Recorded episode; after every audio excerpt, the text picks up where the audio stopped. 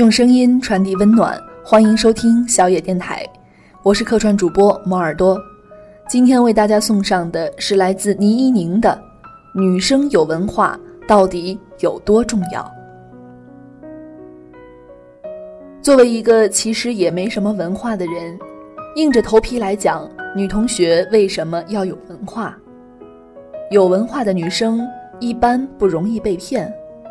五四时期的恋爱通常都是教书加育人模式，就是一个有为青年在台上滔滔不绝地说，台下女同学双手托腮，一脸崇拜地听，讲着讲着私奔了，住在很逼仄的屋子里，女人怀了身孕，身形笨拙，捡邻家的白菜叶子煮汤，而男人这时看她如同看老妈子。哪还有当初的柔情？男人有时也很赖皮的，明明是自己无力维持一家的生计，却倒打一耙，说婚姻制度是他追求自我的阻力。这位女主角除掉性格的因素，使唤不上运气之外，还有一个共同点，就是书读的不够多。这种恋爱模式其实现在也常有，我见过好些。有的是男方想走仕途，一个劲儿地给女朋友灌输国家天下西部情怀，把她感染得一塌糊涂。既然要做大事嘛，那些情人节、七夕这种小情小爱的日子就不要过了。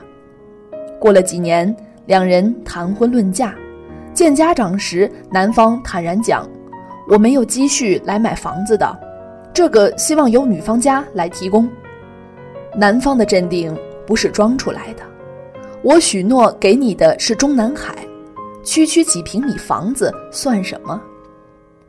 也有专注搞学术的男同学，用解题时一个专注而英俊的侧面倾倒了活泼的小姑娘。两人在一起的第四年，男生去美国读 PhD，女生提了一个建议说：“要不你办个信用卡吧。”黑色星期五打折的力度很大，我想用你的账号买，然后寄到你的地址，回头我再把钱转给你。男生毅然拒绝了，理由很直接：不行，万一你没还我钱呢？那岂不是要影响我的信誉度？女孩子气结，却放下身段来道歉。她买了一沓刊登有她论文的杂志，厚厚一沓积在屋里。有人来了就送一本，相比之下，一张薄薄的信用卡算得了什么？这些都不是大脑空空的人，但是有文化这个事情，它是相对的。要是跟喜欢看《穿越三国之貂蝉爱上我》的男同学在一起，那看《甄嬛传》的女生就算文化层次可以了。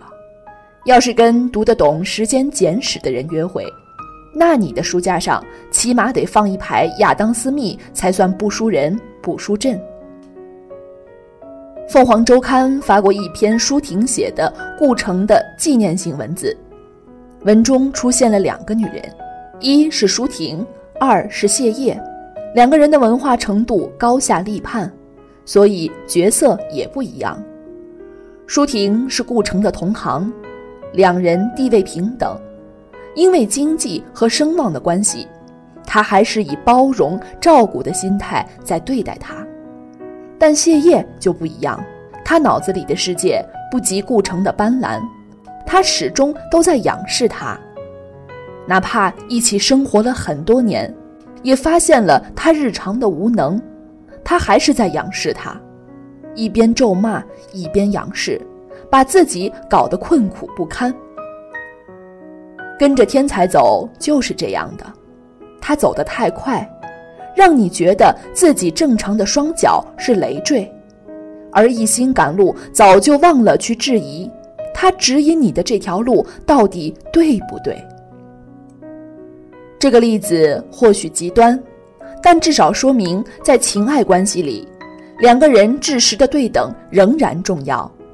当你对政治有了解。就不会觉得一个夸夸而谈的党棍多么值得信赖。当你能驳斥男友的学术观点的时候，你就拥有了仔细全面打量他的机会。我当然觉得崇拜男朋友是一件好事儿。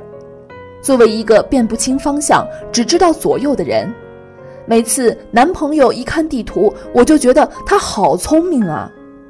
但这种崇拜不会混淆我的思路，不会让我在一段关系里怀疑自我、步步后退。人有两个很奇怪的定律：一是当你很欣赏谁谁谁的时候，他一般不属于你；二是。当你觉得你能够为对方的优点而忽略他的缺点时，往往那个优点也很快就留不住了。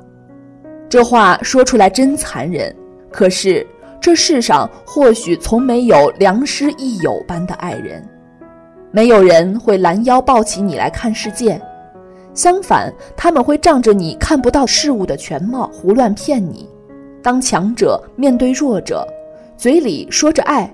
手上却忍不住趁火打劫，所以我觉得女孩子有文化太重要了。谁没发表过几篇论文，看过几本书啊？谁还没点情怀和抱负啊？给嘴里念叨着银行和资讯的有为青年一棍子，让他停下刚会背的行业知识，好好说话。有文化的女孩子一般都还有事做。你知道有事业有什么好处吗？就是你终于可以很理直气壮地撒娇调情了。一个十一点起床梳洗打扮喝下午茶跟闺蜜拍大头贴的女生，面对男朋友我在忙，你能不能懂点事的斥责，可能会不知所措，心虚到闭紧了嘴巴。可是，一个同样办公室干活的女生。可以在遭到以上批评的时候有力反击。我也在忙啊，为什么我忙的间隙都能想到你，你就不行呢？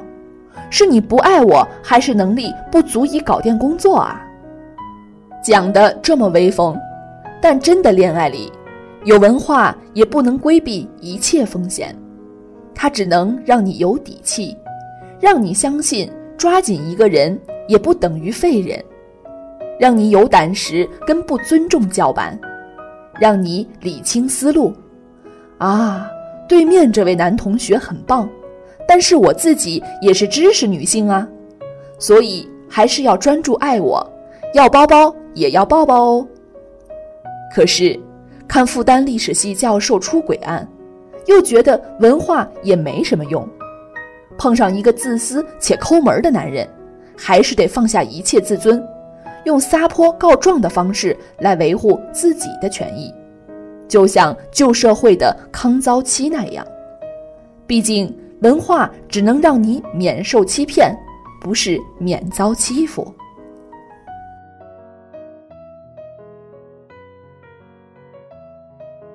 本节目由小野电台提供，用声音传递温暖，感谢您的收听。